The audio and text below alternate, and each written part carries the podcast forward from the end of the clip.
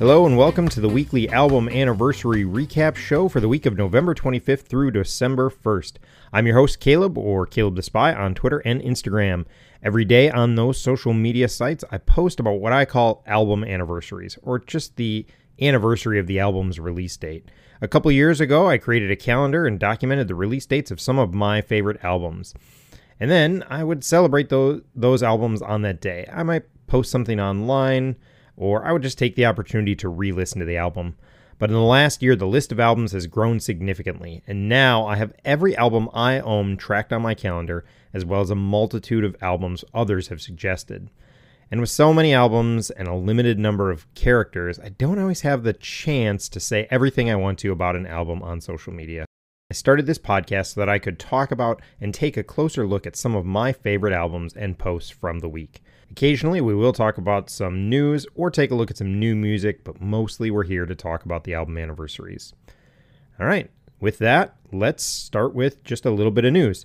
Starting on December 3rd, that is the first day of Advent this year, I'm going to post a Christmas album of the day every day. And all I'm hoping is it'll just start conversations, much like these album anniversary posts.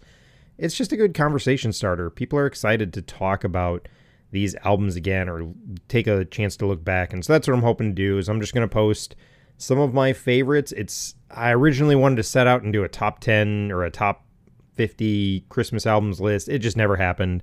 Uh, other things got in the way. So instead, I'm just going to post about just kind of random ones. Uh, I got a list of over 50 and I'm only going to post about 23 and save some of my favorites for next year too. So this can just become an annual thing. I'm going to use the hashtag. I think it's uh, album Christmas album of the day. Uh, I tried to. I'm going to try and get a hashtag going with it, and uh, I'm hoping that people will post theirs too, and it'll just be a good conversation starter. So that's the that's the only real news I have. Uh, last week it was full of news, kind of right leading up to Thanksgiving. Almost none this week. Uh, the other thing I did I do like to mention is kind of if I don't have any new music, just kind of stuff I've been listening to. And the big thing that I've been listening to this week is a lot of Mars Ill. They are a hip hop duo from Atlanta. On Black Friday or the day before, I think it was on Black Friday. Uh, DJ Dust, he's half of the group. He posted some new merch that was available, and it told me totally got me kind of going back and diving into uh, some of their catalog and their album Backbreakonomics, which celebrated its 20 year anniversary in August. I uh, started working on kind of a mini podcast for that because I wouldn't get to talk about it for another five years in the current format I'm doing. We'll see if I get that done, but I've been listening to a lot of Mars Ill uh, since that came out.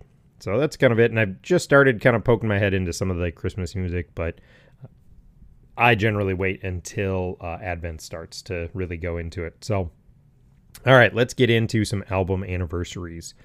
First one, I'm just going to mention briefly because I missed it last week. It got posted by Tooth and Nail on after I'd already recorded the podcast, and it is Wish for Eden's Pet the Fish. Now, why is this album important? Uh, it is the first Tooth and Nail album, so if you're into kind of Christian alternative music, it is a an important album for that. It's the first album to come out under Tooth and Nail, and I thought it'd be fun to mention just because it was celebrating a 30 year anniversary. It came out in 1993. So that's kind of cool. The the first Tooth and Nail album. I did own this album at one point. Uh, I randomly, so the way me and my friends discovered Christian music in the '90s was we would randomly walk into the Northwestern bookstore in our town, and sometimes there was demos, but a lot of times we were just looking at album covers and going, "Well, this looks interesting," or we'd have that little guide thing that was up, and we'd choose stuff off there. But that was one I just randomly pulled off the shelf and uh, played looking back on it, it's not very good in my opinion. It's just nothing special. But uh, just kind of a fun one to mention. So, Wish for Eden, Pet the Fish. I just wanted to throw it onto the, the show notes. Uh, so, let's jump into a couple other ones that we did celebrate and talk about. First up is 2013's Engine of a Million Plots by Five Iron Frenzy.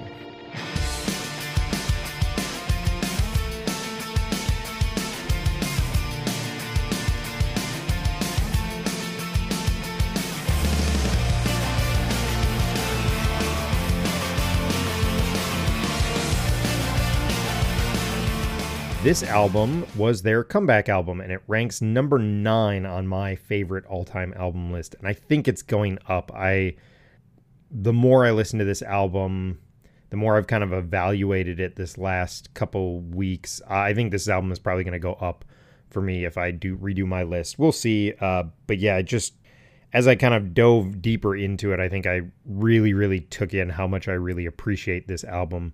Um, this is probably one of the most listened to albums I have ever had. I got this because I was a part of the Kickstarter for this when Five Iron Frenzy returned in 2011 and then put this album out in 2013. I got this album a week before technically the street date, but everybody who supported the Kickstarter did.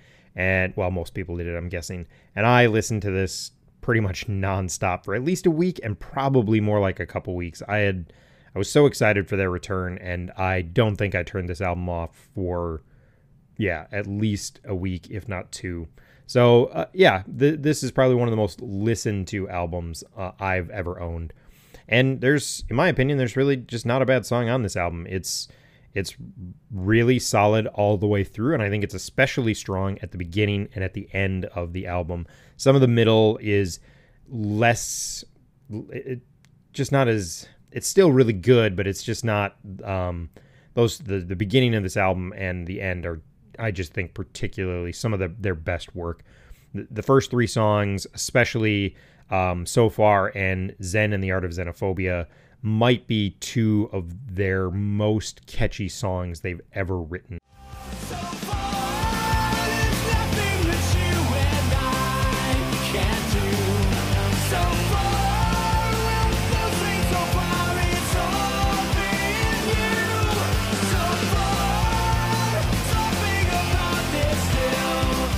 Zen and the Art of Xenophobia is not just incredibly catchy and this wonderful, I want to call it pop punk rock with horns, is kind of what I would go with, and we'll talk about that a little more, but it's just catchy. The bass line is so good, and the lyrics in this song in particular are incredibly thoughtful and interesting and it's just it's a song that I know they said that yeah they couldn't have done when they had a record label and it's a song that really, really hits home for me.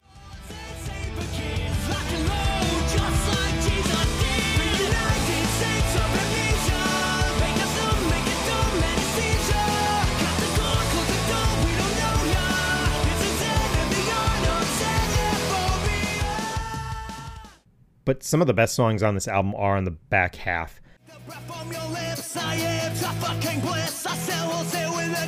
I am a dealer of words. I'll suck the bus from your seat and sell it right back to you before I get away clean. Before I get away, this is your stereo. Into Your Veins kind of starts the closing of the album, and it's this. I want to call it pop punk, but it's it is probably more rock with horns. Yes, this album doesn't have a ton of ska on it. Again, I'll talk about that in a second. Um, but it it really is this just driving force of a song. Again, the bass is good, the horn lines are good, the lyrics are interesting, and it just keeps getting more dynamic as the song goes on, which is really, really interesting.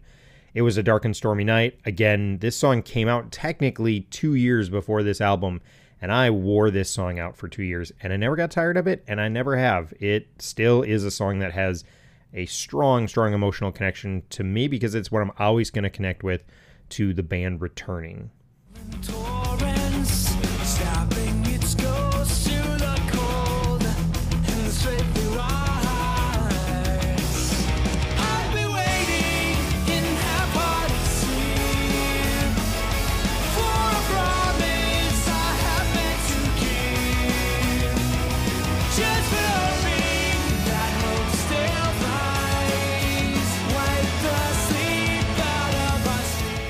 Second to last song on the album is I've Seen the Sun, which is some of Dennis's best work. It's a, a nice contrast to the final song, which was written by Scott, and gives that hope. I, I love how this album does portray some of the different perspectives of the group uh, members. Not every member of this group is a Christian anymore, and it it just still. Uh, it, I like how they get a little bit of both. Uh, Dennis's more hopeful side to Scott's more uh, cynical or questioning side. So I, I think it's a again, I've seen the sun is one of my favorite songs by Dennis.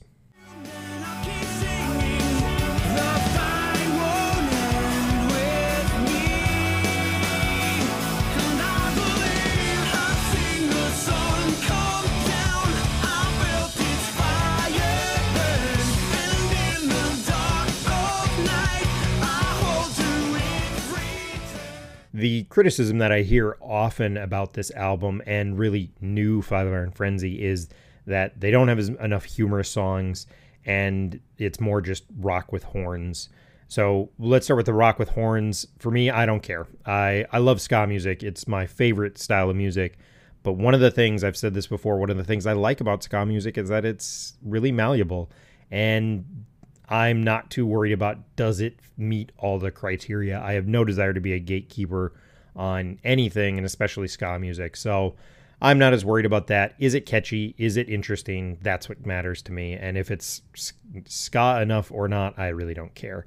Um, I love this what they're doing here. What they're they're producing really really good songs musically and interesting. And then the other big critique on this album and New Five Iron Frenzy is the lack of humorous songs. And I'm just going to flatly reject that for the simple fact that people are allowed to grow up a little and change a little. And there's still plenty joke oriented, and there's still definitely a goofy set of people if you follow any of their online presence. And I'm just not going to worry about did their songs have enough funny in them. I, I reject the idea that dance band dance. You need to be what I tell you to be. I'm just going to reject that. I, I'm not too worried about that.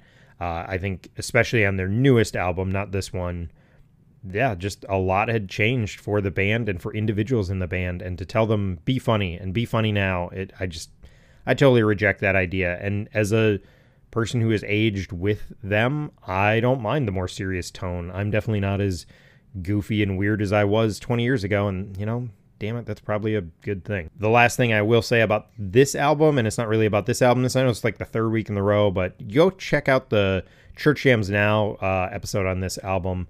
Again, I love this album. I love this band, and I maybe like they they made me appreciate it in almost a new way or just a new fondness. So go check out their their uh, review of it. It's really really good. It's a couple weeks back, I think, but absolutely worth checking out their review of this album as well. So that's Engine of a Million Plots by Five Iron Frenzy, which celebrated a 10 year anniversary this year. Next, let's talk about an album from 1993 celebrating a 30 year anniversary, and that's Mindsize by Poor Old Lu.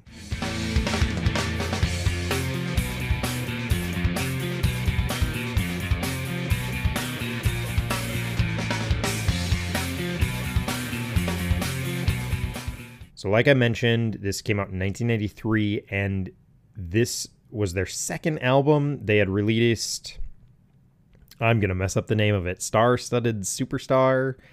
I totally messed it up. But they had already released one album, and then they come back and they do this one.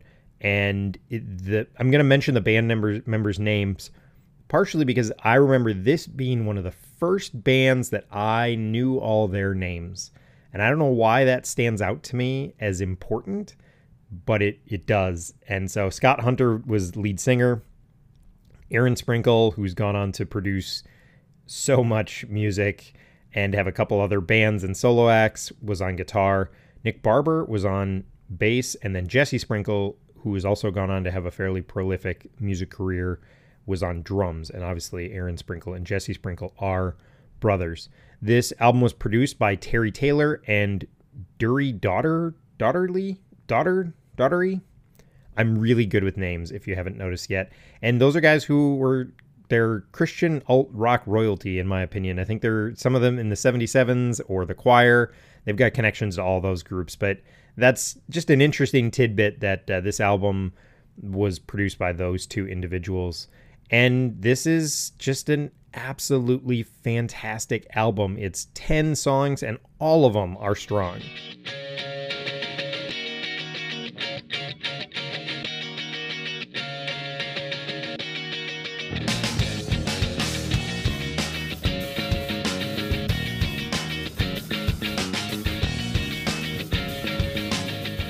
All Pretty for TV is musically, I think, amazing. Lyrically, it's just okay. It feels a little weak at this point, just kind of a commentary on watching too much TV. Um, the song that I meant that I noticed the most on this re-listen was "So Good to See Me." This might have been my favorite song listening through it this time. it's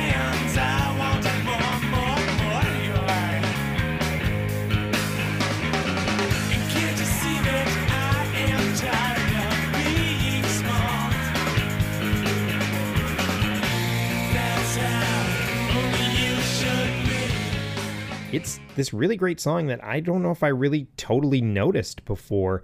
Uh, the rhythm section really shines through on on this song in particular. In Love with the Greenery is dark and brooding. It's dreamy with this heavy distortion that really I feel like defines that 90s alternative rock, but this is one of those first Christian alternative acts that I think really started to embrace those distorted guitars.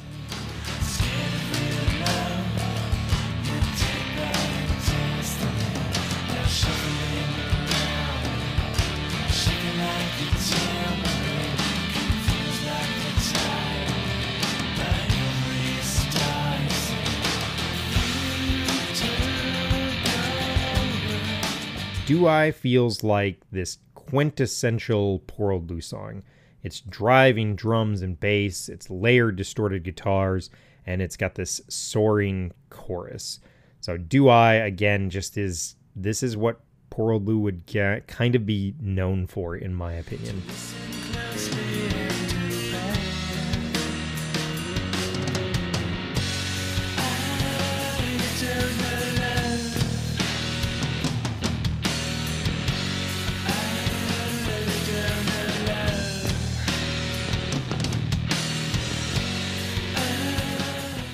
Tried and True brings that kind of funk style that they kind of got known for as well, of having a real funk or psychedelic feel to them. And uh, this is one of those first songs where that really starts to shine through on this album.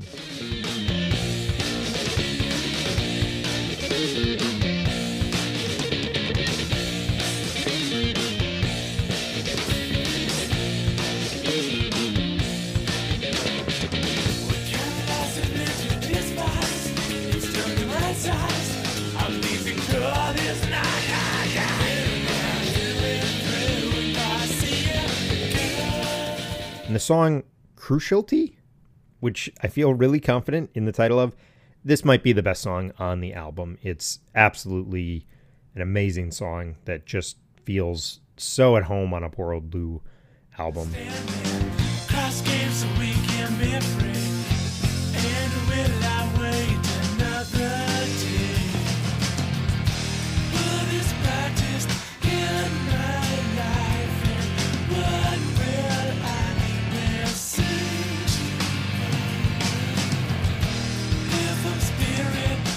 I will say the second half of the album is probably not quite as strong. There's a couple albums, a couple songs that are just just okay, but the album does end, or uh, towards the end of it, you get "Shine," which is another. Yeah, it's at the end. It's the the final song. "Shine" is a great closer, and uh, just just feels like a wonderful way to wrap up that that second album.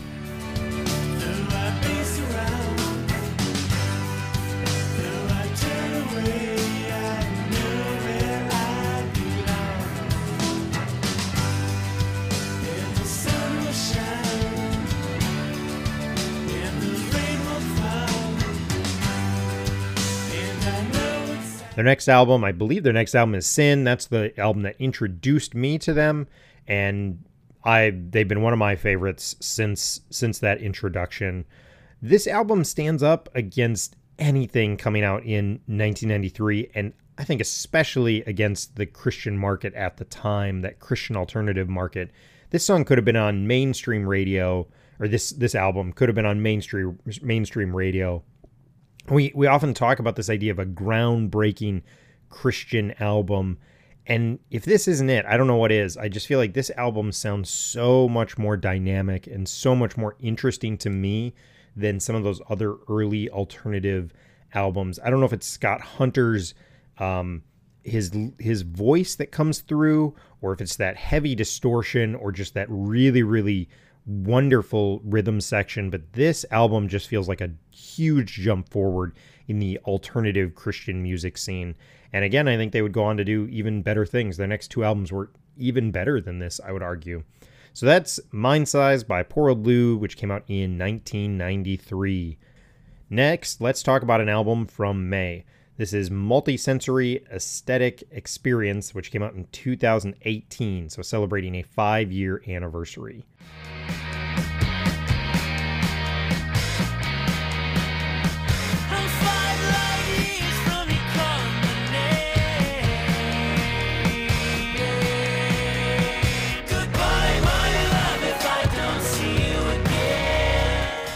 So clearly, this is a talented group um, but with so much of this 2000s emo, I want to call this emo stuff, it doesn't do a lot for me. I, I missed a lot of that emo scene, um, especially on this album. Now, I I have listened to I've listened to all their albums, I believe at this point. This is a band that is really new to me, so maybe it's that. Maybe it's not hitting me at the right time in my life.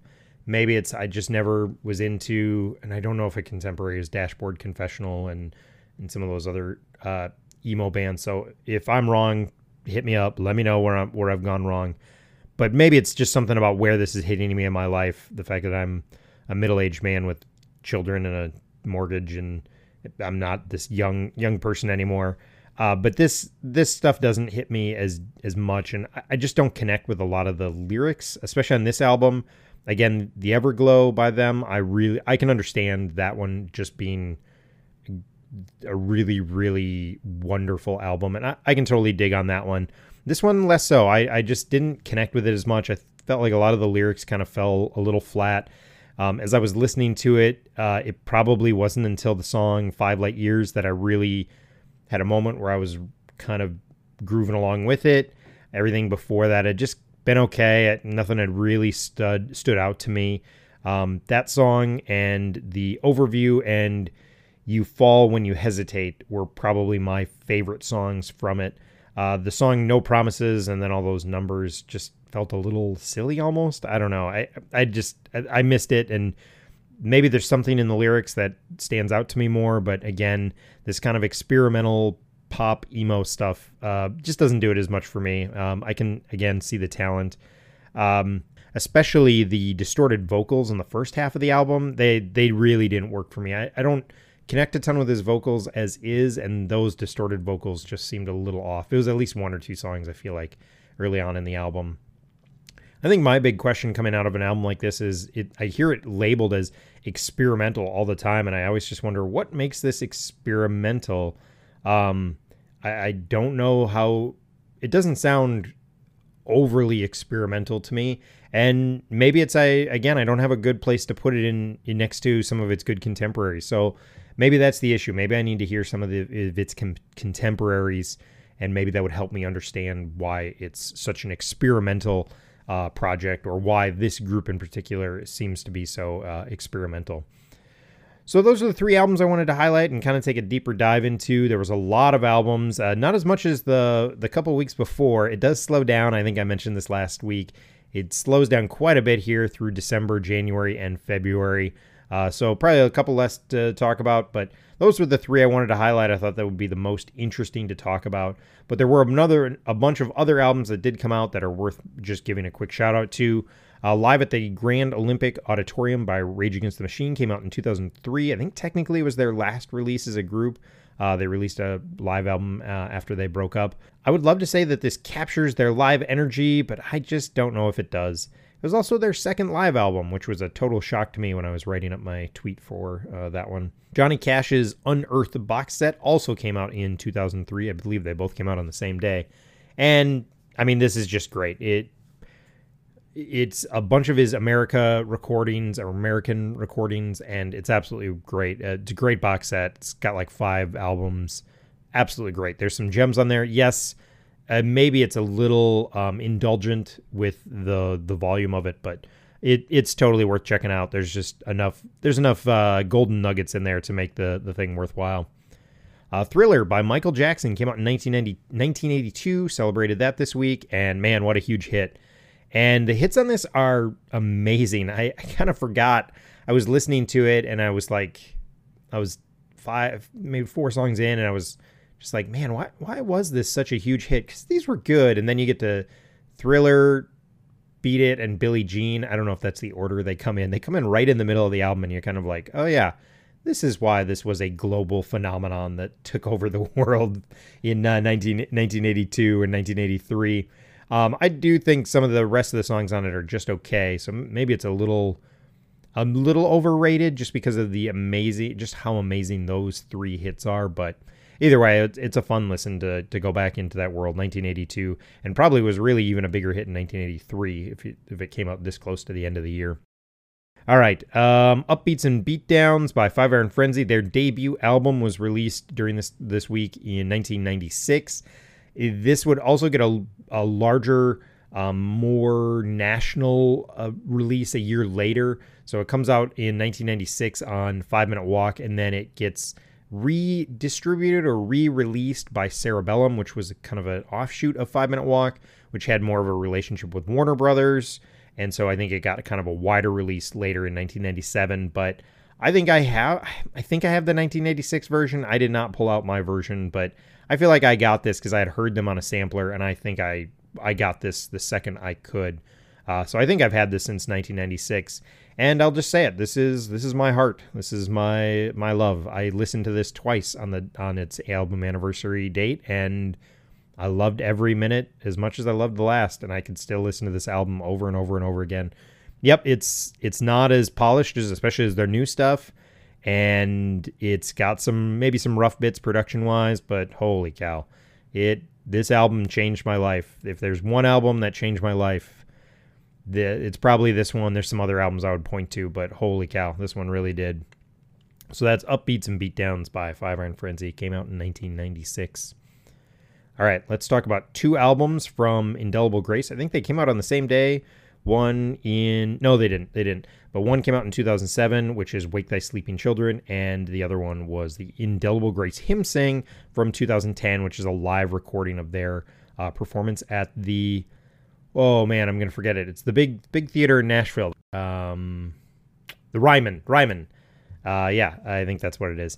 It released in 2010. That's one of my favorite albums. It, the, really, the the hymn sing uh, really functions as a greatest hits of sorts, and it's a really great one. I'm glad I'm glad their new Kickstarter got funded. I'm excited to hear more live performances from them. And Wake They Wake Thy Sleeping Children is super solid. Honestly, um, there's just there's so many great songs on that, and there's so many great songs on all their albums. But this was I think that was their fifth release, and it's it's a really really solid collection of old hymns made new. So uh, really enjoyable to listen to. All right, a couple more. We'll try and wrap things up. Uh, the Wall by Pink Floyd came out in 1979. It's a masterpiece. I know a lot of people like their earlier stuff better, uh, Dark Side of the Moon and some of their other things. This one can be a little bit indulgent at times. I don't disagree. Uh, I, you know, the whole psychedelic rock is not necessarily my thing. Uh, but I I enjoy this album well enough. The hits on it are really really great. There's a couple really really excellent songs on it um, that really stand out. And uh, if you've never had the chance, I would strongly recommend. There's a, a, guy on YouTube called Folding Ideas. He has some really interesting videos, and he has a video where he di- dissects somebody else's review of The Wall, and it's really really interesting. It's actually almost given me more of an appreciation for this album uh, and it's really talking about more about the movie, but it really has made me appreciate this album even more. So I would highly recommend that. Uh, let's see. In Your Face by Fishbone came out in 1986. This was their first full length album. They had put out an EP before, uh, one of the godfathers of third wave ska, if you're going to put Scott into waves. But uh, ahead of their time, I really love Fishbone. In the last, uh, I really have discovered Fishbone only in the last I don't know, five, six years. And uh, A Selection is on this album, and that is my favorite song by them by far.